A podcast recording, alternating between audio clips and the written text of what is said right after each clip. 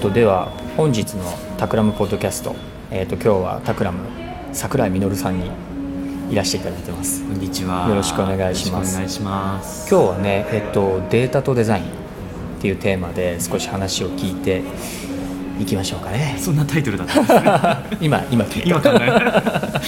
えっと聞き手はタクラム田川です。じゃあよろしくお願いします。よろしくお願いします。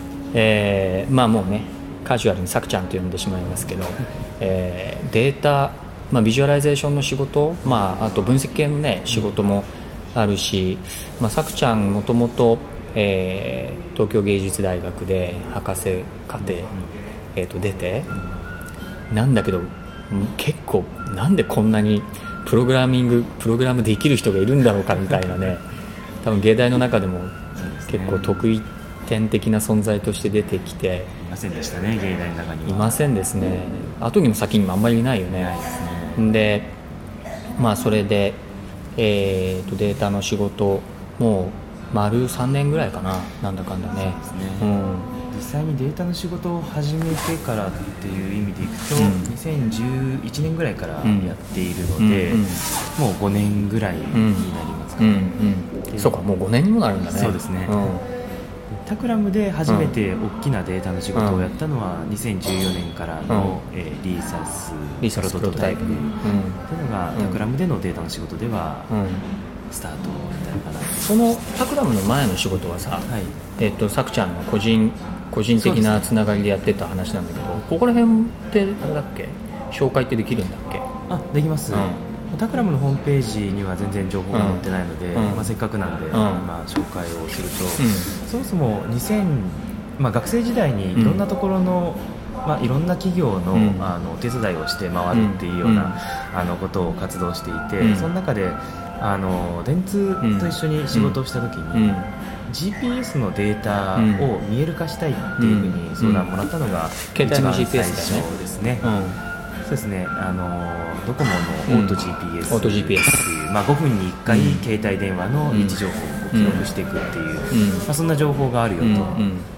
でまあ、幸いなことに当時、うん。まだビッグデータが騒がれていなかったので、そうだよね、はい。うん、まだあの、うん。結構自由に使えたんですよ。そうだねで個人情報を、うん。えーまあ、見えないようにはうんしなければいけない、うん。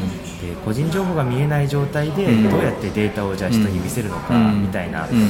まああのー位置情報っていうのはどうしてもね、うん。個人の位置位置に紐づいちゃうので、うん。うん。まあ、そういった相談受けたのがうん。本当の本当の最初うんでしたね。電通の皆さんのチームと一緒に、ん。えーっとなんだっけマラソンのさ、はい。人の動きとか可視化してたよねそうですね、うん。あれはねだ確か 2, 2回目のトライアルかなんかで、うん。一番最初はうん。本当に東京全区域のあの人の動きを、まあ、見てみたい。動きだっけ？滞在、動きまで見れるんだっけ？そうですね。滞在と動きうん。を見てみたい、うん。まあ、単純なる多分興味で言われたんだと思うんですけれども、まあ、とりあえずそれを画面に表示してみましょうっていうのうん。が一番最初で,、なるほどね。でその次がまさにマラソン。マラソンのやつもね面白かったよねあれ見せてもらったけど。そうですね。人がねコースでねうねるような感じで奇跡が見えるっていうか、データを受け取った瞬間っていうのは、うん。全然そのマラソンの動きみたいなものっていうのが、うん。まあ、もちろん見えてこないわけですようん。ね、エクセルの状態でこう来るので、うん。うんただそれを画面上に出してみると、うん。本当に人がこうドワーッと移動してるのが画面上に出てくるっていう、うん。まあ、そのなんかワクワク感はありましたね、うん。そうだよね。あれもあれだよね。3D で、えっと、空間作って、はい。その上にそうですね、光のピクセルを走らせてるような感じだったよね。そんな感じです、うん。それが2000それ何年だっけ？結構前だよね2年ですね結構昔だね。ごめんなさい2010、うんそうですね、うん。マラソンをやったのは2013年。です13ね。か、うん。まあ、最初のやつは2012年なんですけど、結構昔ですよね。そうだよね。でそんなこんなやってたら、い。えっと、リーサスのプロジェクトの話が始まって、はい。あれがタクラムではあれだよね。結構こうあの総力戦的な。僕がインターンから社員になったのがちょうど2014年の4月なんですけど。そうそう。いやだからその時にすごい思い出すね、はあのなんだろうなタイミングいいなと思ってね。イミングいいですね、うん、さくちゃんにとってのタイミングいいなと思って。でまああれでなんだろうな国の国のっていうか、まあ、いろんな企業の中に入ってきたデータを、まあ、可視化して、えーまあねあれ丸2年やったからね。そうですね。マッシュアップもして、うん。結構2年目はね、うん。統計科西内君西内博美氏に入ってもらい結構面白かったよね。面白かったですね、これで、まあ、そんな仕事もしながら、まあ、最近は結構ね、まあ、あのデータ系の仕事も増えてきて、データのビジュアライゼーションっていうとあのさくちゃんの名前もね、うん。結構業界の名前の中でも上がるようになってきて、それで、まあ、ちょっと聞き作者にあの少し深く聞いていきたいなと思ってるのはあの、まあ、ビジュアライゼーションっていうところのその何がうん。あのやっぱりこう価値なのかなっていうところとかうん。っていう話と、まあ、データって今後どんどん溜まっていくときに、うん。えーとまあ、分析系の話もあるし、うん。まあ、あと AI 使って特徴量を出していくようなさ、はい。まあ、第3のアプローチの話もあるし、まあ、そこにデザインがどう介在して、うん。まあ、人のなんだろうジャッジとかに影響をねあのしていくのかなとか、まあ、いうところあたりもあの含めて。うん。まず作者がそのデータとデザインっていう切り口で見た時にあのどんなこと考えてるのかなっていうのを少し聞いていきたいなと思うんだまあいろいろ多分掘りたい場所はいっぱいあるんですけれども、うん。まずすごいこう一番大きなところからいくと、うん。さっき僕が初めてデータを触ったのがうん。2012年っていう話をして、その中で、えっと、感じたこうゾワゾワっとするゾクゾク感みたいのって、うん。えっと、元を正していくと、うん。まあ、一つなのかなと思ってですね、うんそれはなんかこうデータが持つ生々しさ、うん。こう人が動くとか、うん。お金が動くとか、うん。人の営みがそのままデータに反映されている、うん。その生々しさっていうのを、うんデータの量がこんだけ増えると、うん。こう直に感じることができる、それが、まあ僕がすごいデータビジュアライゼーションなんて、うん。データを触るってことに、うん。こう没頭したうん。一つの理由だと思うんですね。でこれはあのいろんな掘り方ができて、うん。うん一つはそういう生々しさっていう、うん。あのなすごい生物を見てるかのような、うんうん。あの生き物を見てるかのような感覚になれるっていうのが一つあるんですけれども、うん。そうだね。一方で、えっと、それを正しく見るっていうすごいロジカルにそれを、えーそこから何かを見つけ出すっていう難しさっていうのを同時に感じていて、なるほどね。はい。えっとまあ、すごい俯瞰的に物事を見れることはできたんですけれども、うんうん。その中からうん。何か気づきをつかみ出すかっていうのはうん。非常に難易度が高いことだなと。うん。うん。いうのがまた一つの切り口かな、うん。うん。でもう一つの切り口としてやっぱりデータ生々しいものから、うんまあ、掴み出すっていうのもそうなんですけれども、うん。最後にそれをじゃあ、えっと、自分の中に取り入れるっていうような、うん。うん。あのー生々しいものをこう、うん。自分の中にこう吸収していかなきゃいけない、うん。うん。そういうなんかこうデータが生まれてから自分のこう中に吸収されていくまで、うん。その間にはなんかいいろんな難しさがそこにはあって。うんただ、えっと、元を正すとすごいこう生々しいものなので、うん。その中にはまあいろんなエッセンスがこう凝縮しているんですよね、そうだね。いろんなエッセンスが凝縮しているってことが多分面白さでありこれからの課題の、うん。多分、あのー重要なポイント、うん。そこを忘れちゃいけないなって思うポイントかなと、ね。その今出てきた生々しさっていうキーワードは結構今何気なくさくちゃん使ってるような気もするんだけどあのデータのビジュアライゼーションの一つあの本質を言ってるなっていうところはあってあの、まあ、逆に、まあね、それをねもう少しくっきり考えようとするとじゃあ生々しくないのってのは何なのかなってこう思うわけよね。で生々しくないものは何かっていうと例えば棒グラフとか、うん。えっと折れ線グラフとかそね。の手のいわゆるこう一回具体をあの人間が扱えるそのサイズに抽象化して、えっと数字もできるだけシンプルにしてあの二次元平面上にこう、まあ、いわゆるなんだろうな概念的に記記号だよね。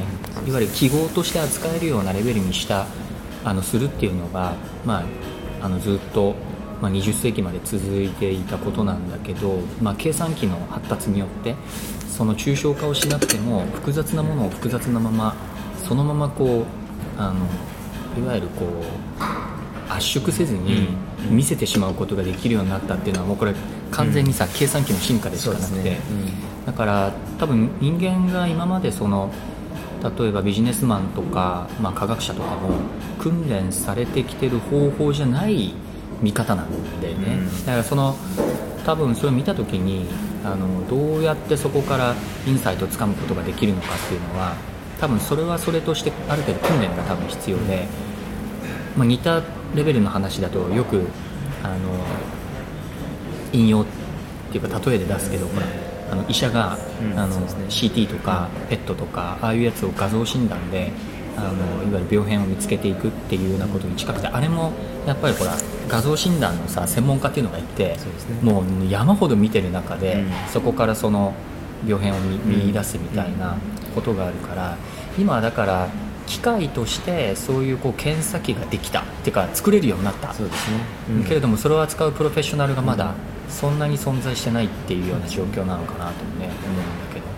僕もやっぱりやり始めた頃から、うん。あの我々が作ろうとしているものは、うん。新しいこうビューアー、うん。まあ、いわゆる一つの CT スキャンみたいな、うん。あのものなんですとういう説明を繰り返しするんですよ、でまあ、本当に計算機の能力が上がったことっていうのは一つのきっかけだと思うんですけど、うん。今までこう実は森が存在していたのうん。に木しか見ることができなかった、うん。それをうん。上から見てちゃんと森っていうものが見るように、うん。ことができるようになった、うん。それは一つのあの多分きっかけだったのかなとは思います、そうだよね。うん。であれ面白いなと思うのはあの、そのデータをこう扱ってビジュアライゼビジュアライズするソフトウェアを書いている、書いてるチームとか、うん。書いてる本人たちの感感じてるそのことっうん。ていうのがあのすごい面白いことが起こってるんじゃないかなとうん。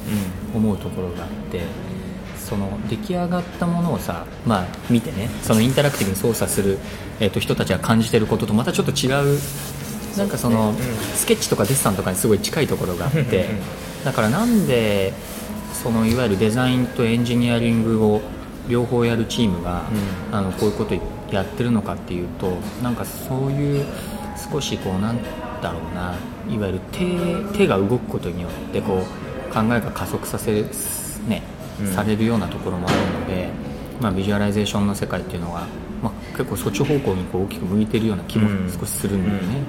うん。なんうですね。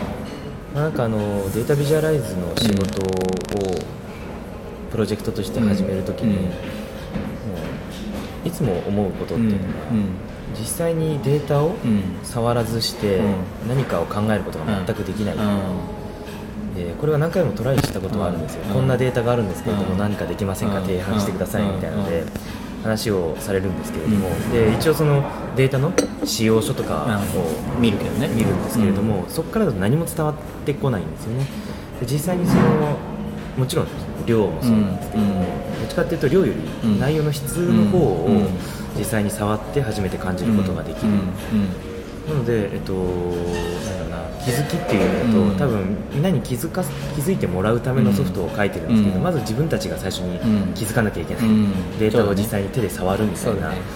質感を手で確かめるみたいな、うん。そういったことを、うん。まあ、プログラムを書きながらうん。同時にやってます、うん。うん。うん。なんかその上でどうだろうな。あの今、ね、いくつもプロジェクトデータビジュアライゼーションの仕事をやってる中で、あの例えば2年前に考えてなかった、うん。なあのやってきたからこそ見えてきてる部分とか、そのビジュアライゼーションがもう一歩先に進むためにあの切り口としてさくちゃんが今何を考えてるのかうん。とかっていうところはどう、うん。そうですね、あのまあ、結構抽象的な話になってしまうんですけれども、ぱりデータをどうやってか、うん。どこまで感じることができるか。すごいこう。関連的な話。だ関連的な話。あの理想的な話ですよ。理想でいくと、うん。もうデータに抱きつきたいんですよ。本当にこうダイブしたいんですよ。さっきはそういうの好きだよね。大好きですよ。なんかねでルータの点滅が好きみたいな。データに抱きついてハグしてで形を知りたいみたいな、うん。やっぱりあの感覚器官って限られてるじゃないですか。目からの情報だけじゃなくて、うん。口もあるし耳もあるし、で僕この前あの VR でデータを触るみたいなのを、うんあの LDF の作品として、ん。データリアルっていうのを作ったんですけども、うん結構そこにあのコンセプトの根幹はそこにあって触りたい。触りたい。データをどうやってこう触れるか、うん。えー実は前芸大で展示をした、うん。えっと、マテリアライジング展っていうのでやってたのも、まさに。同じようなテーマで。台風のデータ？そうですね台風のですね、台風のデータを 3D プリンターで出してそれで水を飲むっていう。あそれで水を飲むんだよね。そうだよねで今言ったその人間の感覚器官っていうのはやっぱり限られていて、うん。その中でどれだけの情報をこううん。脳の中にこう入れられるかみたいな、うん。そういうトライアルを一時期すごいしていたんですね、うん。うんその時に口が持つそん。の情報センサうん。ー、なんだろう、うん。精度っていうのはすごく大きいので、うんこう口に入ってくるもしくは口をつけた時のその食感だったりとか そういったものの情報をこうデータから作り上げられないかでそれで水を飲むっていうことによって際どい話になってそうそう。みたいなそういうことをやってたんですよ。それまあ完全にトライアルなんでうん学生時代のトライアルなんで。のんべえだっていうところとね。あそこら辺もお金あって。滑らかにつながっていくあの データに触れるっていうとか、自分の中にどうやってデータをこう吸収していけるのか、うん。データの全体像っていうのうん。をどう体全身だったりとか、うん。あのまあ、ももちろん視覚だけでもいいんですけれども、データの全体像をどれだけ自分の中に取り入れられるかみたいな、そういったことは一つのテーマになりうるんじゃないかなっていうふうに思ってましたね。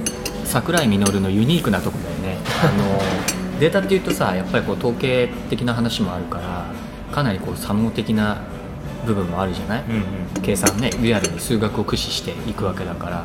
でそれがただ最終的にインターフェースするところがさその個人の身体性とのさ 身体性とデータでさそその関係をイメージしてる人って多分少ないと思う。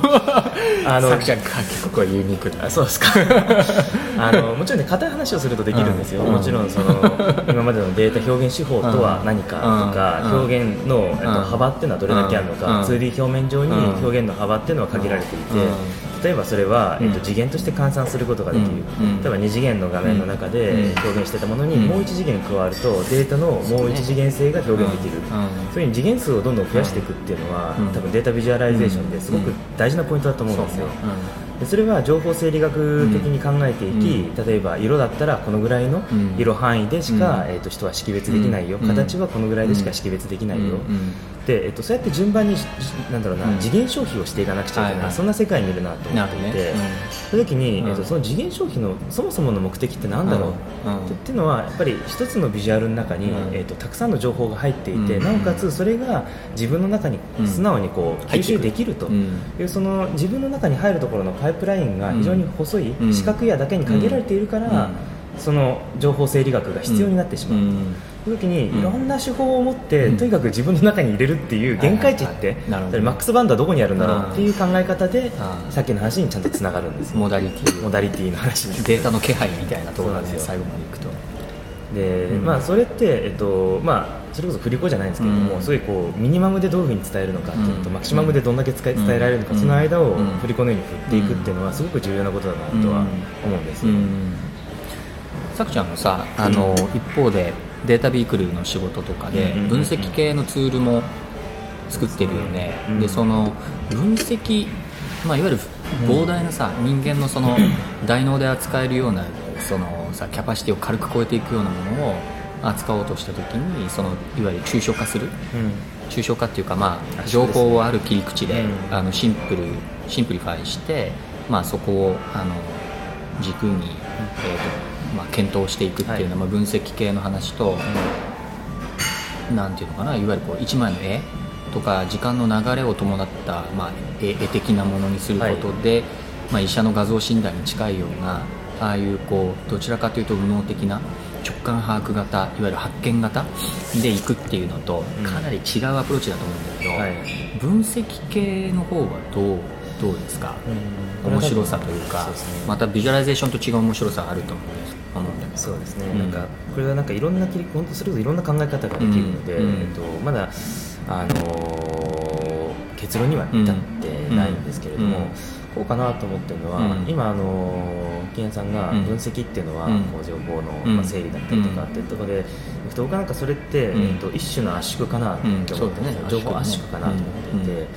うん。でね、僕よく講演会とかで、うん。あの見せるムービーがあるんですよ、うんうん。で「Life in 5 Seconds」っていうムービーで、うん。こうマイケル・ジャクソン、うん。マイケル・ジャクソンの一生を5秒間で表現しますってえいうのがあって、うんこう電子レンジの音が鳴ってるんですよ、うチーンって言うんですけれども、うん。その中でマイケル・ジャクソンのうん。形をした人形,、人間のシルエットが真ん中にあって、う人間の形です多分、うんそれが、うん。あの黒いのからだんだんだんだんこう白くなっていって で真っ白になったところでチンって倒れるんですよ。どういう？でそれでマイケル・ジャクソンの一生を表した、まあ、いわゆる黒人が白人になってあの亡くなったってことを表してるっていうんですけれどももうこれってもうすごい極端な情報圧縮の例だと思うんですよね。まあね、まあ、それでも分かると。まあ、もちろん文字情報もあった上でそれで共感のパイプがねかすかにつながるみたいな、うん。その限界値をどこまでいけるんだろうって試し試した多分うんあのあれだと思うんですけれどもそういう意味で、えっと、極端な例がそこででも逆側の極端な例は 全データを、まあ、こう流れるように、うん。例えば血流みたいなものを全部見せていくみたいな。うん。間の話でいくと、うん。そのどこを取るかっていう話だと思うんですよね、そこの間が滑らかに二軸でつなが一軸でつながっていてじゃあ分析と可視化はあれかあの分け分けるというよりはね。滑らかにつながってると思った方がいい中の、まあ、どこら辺のさじ加減で可視化何パーセント分析何パーセントみたいあーなるほどなるほど。なところで取るのかなとあ思ーなるほど、うんですね。うん。まあ、確かにそっちの方が現実的というか実際的かもしれないね。一時期そうん。の分析と可視化っていうのはうんうん。2つのもので、うん。それがどういうふうに関わり合えるのかみたいな、うん。2つの二項対立のものの間をつなごうと頑張ったみたいなのも、なんかやればやるほども、うん。あのそれこそデータダイバーの方にもビジュアライゼーションが入ってくるし、うんそうだね。そうだね。B 冊の方にも、ん。あの分析入ってくるし。入ってくるし、うん。これはそんな綺麗に切り分けられるものではないぞと、そうだね。うん。そこはまあ要所要所で。そうですね、だから圧縮しなければいけない情報っていうのは、うん。適切に圧縮して、うん。でその中で、うん。えっと、圧縮しない情報ローのまま残す情報と、圧縮された情報のコンビネーション、うん。心地よいコンビネーションが、うん多分理解につながる、うん。一番早い道なんじゃないかなっていうのがな、今の考え方ですね。これすごく高度な話してると思うんだけど、うん。あのその境地に達したのはさやっぱ2年前はさくちゃんちょっと違う話してたよね。してましたね。ね、うん。もう少し分析と可視化をさ2つに分けてたよね、うんうんうんうん。やっぱこういろいろやって到達してきた感じだねこれは。そうですね。まあ、両方の引き出しが開けられるようになってきたっていうことなのかそうですね、なんかあのーある時、その面白いビジュアライちょっと名前が思い出せないんですけども、うん。単純に地球のモデルに、うん。えっと海がこううんレンダリングされてるうん。ビジュアルがあな、るんですけど、単純にこうスライダーバーチューってやると、うん。海がこう風が上がっていくんですよ、はいはい。で 3D モデルに、でそれってある意味簡単なシミュレーションなんですよね、水位が上がった時のシミュレーション、うん。で何年後っていう数字がこう、うん。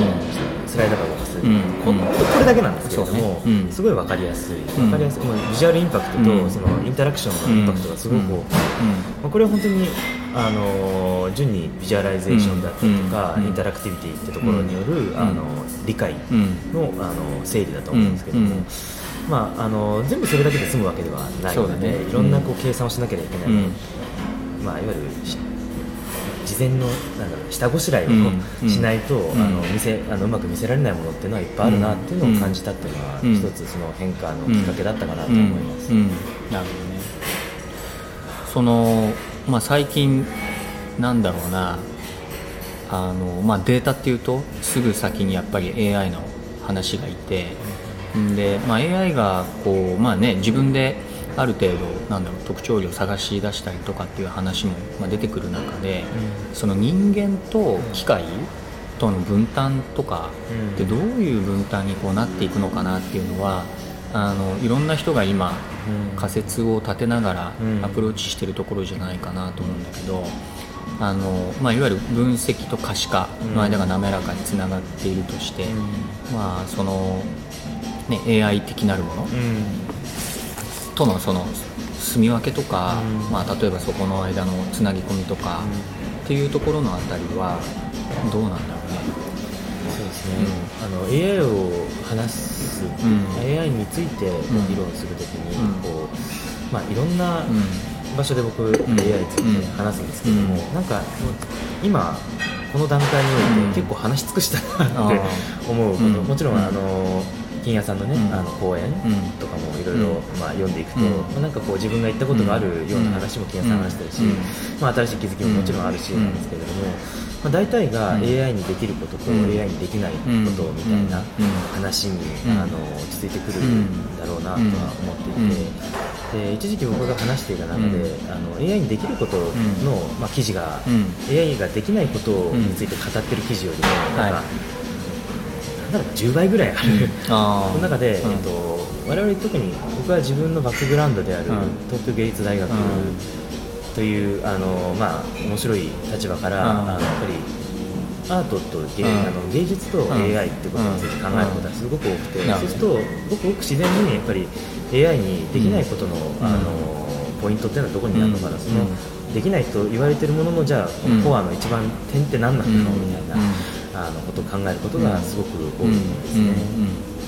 それは例えば？例えば、うん。例えばなんかすごくエモい話にどんどんなっていっちゃうのでなかなか難しい、これはうん。多分あの終わらない話になっていくので、お酒が必要な。お酒が必要な。まあなんかちょっとあんまりこう深掘り今はしないでおきたいんですけれども、うん。うん。まあ、寄り添うこととか、うん。そういうちょっとこう、うん。エモーショナルなワードがこう入ってきて、うん。そもそも定義をちゃんとしないと、発散し続けてしまううん。お話なので、うん。ただ、えっと、あえて言うんであれば、うん。まあ、寄り添うことっていうのは、うん。まあいろいろ考えて、うん。その中で、あの人にしかどうしてもできないよううん。なポイントになってくるのかな、うん。つまり、まあ、すごいこうメンタル面での,、うん。あの人間の下支えっていうのは、うん。まあ、フェイクではできたとしても、うん。最終的には人間じゃないとできない部分にはなってくるのかなっていうのは、うん。あの今のところの、うん。いろんなことを考えた時の結論かなとは思います。そうね。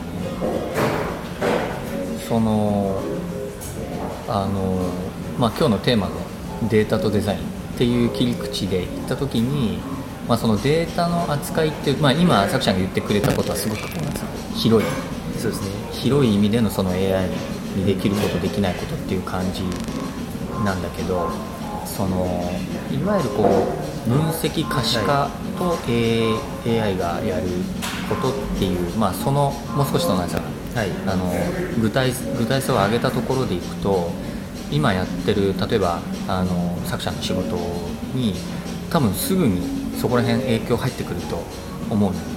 そうで例えばデータ、まあ、AI をある程度裏で回しながらうーんと、まあ、それを可視化につなげていくのか分析につなげていく,、のかとかっていうところのアプローチがなんかこうそれこそ引き出しの一個として結構大きくなっていくのかなと思ったりもしていて、まあ、そこちょっとねまた次の楽しみなエリアでもあるかなと。は思うあのすごい近いなと思ったし、うん。あの僕結構好きな CM があって、うんうん。こうマスターカードの CM が結構好きなんですよ。ああのお金で買えないものがある。プライスレス。買えるものはマスターカードで、うんあれかなと僕は思っていて。あの AI にできないものは、う できることは AI でみたいな、そういう意味で今順番としてはまあできないことの話をしたんですけれども、うん。まさにデータを使ってうん。何か、あの何か物事をん。AI をで解決していくこと、うん。まあ、その中で、えっとまあ、すごいどこ行ってもふわっとした話になるので、うん。えっとまあ、切り分けとしてうん。できることできないこと、ん。その中でできることは AI で、ん。そういう順番に考えていくと、うん。あのまあ、最適化問題であったりとか、うん。あのカーシェアリングうん。の、えーまあ、AI, AI との関わり方とか、うんそういったところっていうのはあの今後俯瞰的に見ていくのに対して僕らができることっていうのは非常に多いんじゃないかなと思いそうだね。ます。まだあれだよね。えーっと皆さんにお話しすることはできないけどちょっと AI 系のね仕事も少し今スタートしようとしているところだったあれは面白いですね、うん。AI とは何であるかっていうのが、えっとまあ、それこそ人間として AI を理解することがなかなか難しい、うん。まあ、何か我々ができることはないんだろうかみたいな、うん。まあ、ざっくり言うとそういう。りそうだね、あとはちょっと話が巻き戻るけどあの少しまあ紹介というかあの最近さくちゃんが、えー、とリードして仕上げた仕事で、えー、ヤフーの、い。ヤフーさんの、えー、とエントランス、受付ね、はい。受付の、えっと、人たちが座ってる壁壁壁の一面にプロジェクションの作品が今ヤフーのお客様たちをお迎えすることになっていて、まあ、そこの、えープロジェクションの、えー、と内容がデータデータのビジュアライゼーションになっていて、えー、とちょっとこの話も軽く聞かせてもらっていいですか、はいですね、うん。ヤフーのエントランスのビジュアルとして、うんまあ、ヤフーが、えー持っているイメージ、うん。まあブランディングですよね,、うんね。ヤフーが持っているイメージを、まあ、来た人にうん。どうやって伝えるか、うん。それがまあ一番大きなテーマとして我々が解決したもの、うん。でまあ、あの3つ僕らがあうん。の指標として挙げたんですよね、うん。で1つがやっぱりあの、まあ、Yahoo が使っているデータ、まあ、お預かりしたデータが基本的にコンテンツツリー、うん。つまり Yahoo ジャパンの下につなんかこうぶら下がっている、うん。あのコンテンツのこうツリー状態のうん。こうデータなんですけれども、うん。それを使って、うん。1つ目はあのよそれの膨大さ、うん。どれだけ膨大なデータがそこにあるのか、うん。で2つ目があのそれがネットワーうん。クで外とのつながりを持っている、うんそして、えっと、3つ目がそれが日々変化をしている、うんそうね。その3つっていうのが、うん。Yahoo のブランドとして日々変化をしながらうん。膨大な情報をうん。皆さんとコミュニケーションしてるんですよっていう、うん。そういったビジュアルを、まあ、うん入り口で皆さんに感じてほしいっていうのが、まあ、あのテーマとしてありました、うん。相当量だね。相当量ですね。ね。まあ、あれでも、まあ、見てみ見ていただけると、うん。まあ、分かるかなと思うんですけれども、うん。もう、あのー全部表示した状態だと、うん。人間の目で何個あるかまあ全くあれはカウントできないね。カウントできない量なんですけど、うん。それでも、まあ、あのある程度足切りはした上で出している、うん。そういったものです。ね、うん。あれだね、えっと、樹形図的に分岐しているようなモデルで描画してあってその根っこに入り口の入り口のヤフージャパン。ヤフージャパンがある。感じだうん、ね、うん。うん。あれは、まあ、あれはね面白い仕事だったね。面白いですね、うんぱりあのーまあ、データの生のそれこそ生々しさみたいなものをどれだけその来た人にうん。感じてもらえるかうんっていうところが大きいかなと、あれは、まあ、プロジェクトタクラムのねプロジェクトページでも近日中に公開されると思うんだけど、えーどんどんあのジェジェネレーティブにうん。かなりあれでしょ？そうですね。日々変わっていく。日々変わっていく感じだよね。変わっていく感じですうん。ね、あれなんかさスナップショット撮っといて、はい。日々日々。貯めていってさうん。変化量アーカイブにした方がいいんじゃない？なんか。そう思います。ね。あのすごくまあそれこそ表現的にはねエモーショナルな雰囲気でね。結構オーガニオーガニズムを感じる感じだね、そうですね、うん、生きてる感じというか。うん。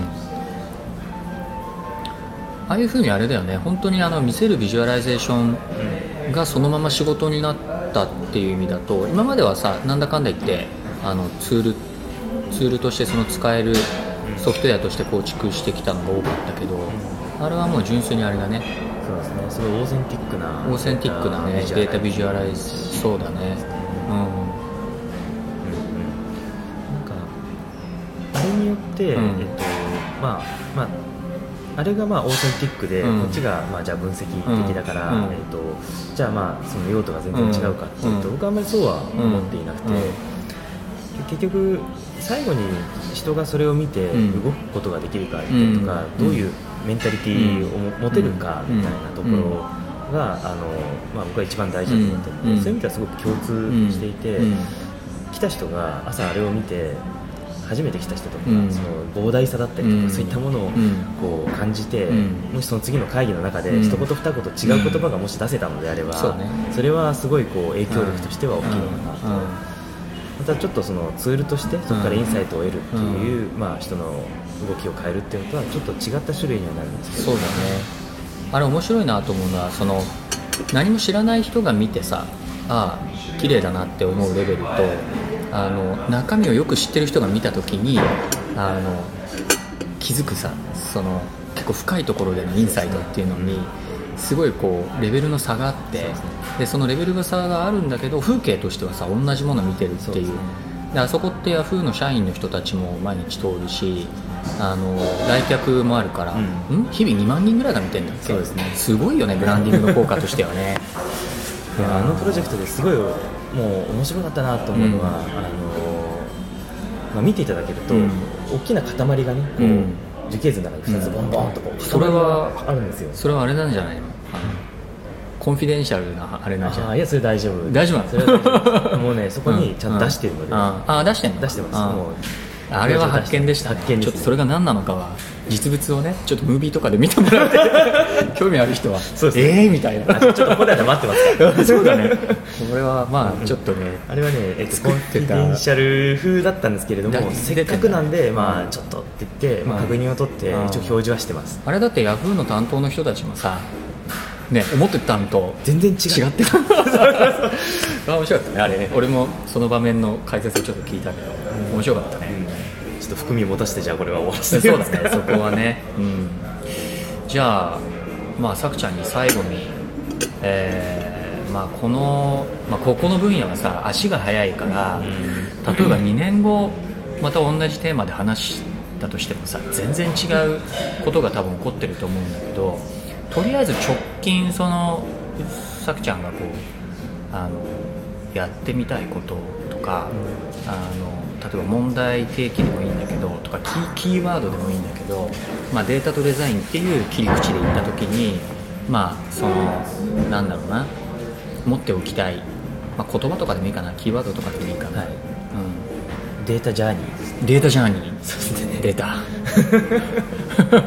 データジャーニー。あのやっぱりデータが生まれて、うん。でそれを、うん。まあ、ビジュアライズする、うん。ここまではできてると思うんです、うん世界中でできてると思うんですけれども、何回か僕今キーワードを今までの中に、まあ、散りばめてたんですけど、うん結局それで人が変わる、うん。でそれでまたデータが生まれるっていう、うん。まあ、よくビジネスでいう PDCA のサイクルに近いものっていうのがうん。データで行われる、そこの中にビジュアライゼーションっていう手法っていうのがうん。ちゃんとフィットできるかはい否か、そうだね。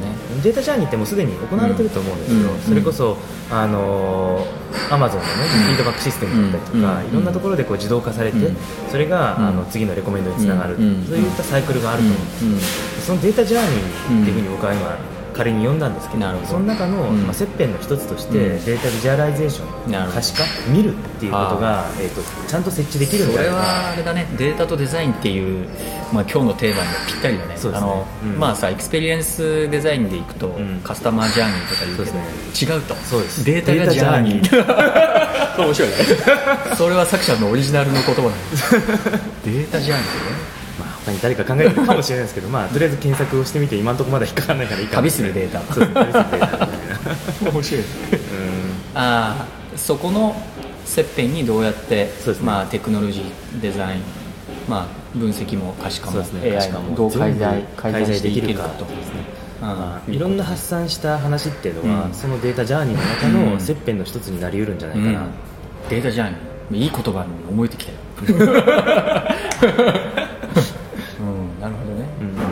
面白い。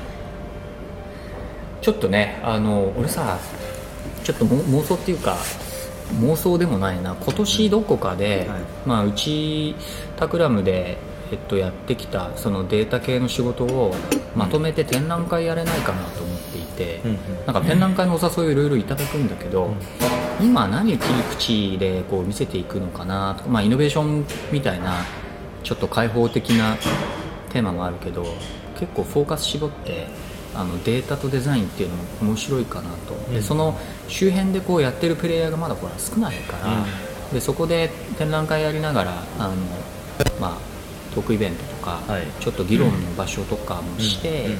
研究者の人にも入ってきてもらって、うん。まあ、これがどうなっていくのか、ビジュアライゼーションって言っちゃうとちょっとそれこそ narrow scope すぎるのでね。データとデザインとか、まあ、デザインとデータでもいいんだけどっていうところで一個なんかねちょっと流れを作ってみたいなというのもあり、うん。ちょっとその時はねまたいろいろ少し企んで。ちょっと後で相談する。であとあともう一個あれあれよ。やっぱりほらこの分野を一緒に開拓していくさ人たちをタクラムが募集してるっていう話をしないといけない。大募集中です大募集中ですね。データとデザイン。データあとソフトウェア。書きたい人だね、うんまあね面白い仕事はいろいろあるからね。そこで。まあプログラミングだけに関わらず多分データっていうね、うん。あの方法論方法論のやつかね、一つの。ん。道に対してはうん。いろんな面から多分アプローチができるはずなので、もちろんソフトウェアを書く人もうん。くれると嬉しいですし、うん。データと付き合いながら、うん。いろんなことを自分のね接点でやっていきたいっていう人がいると心強い。まあ、少しずつねあのタクラムも参加させてもらってコミュニティっていうかそこら辺のコミュニティも少しずつできつつあるしね、はい。まあ、さくちゃんそこの中でもねあの主要なプレイヤーの一人だと思うので、まあ、これからもぜひ分野を開拓していってもらえると嬉しいな責任重大です。と思います。では今日はありがとうございました。じゃあまたやりましょう。はい。ありがとうございます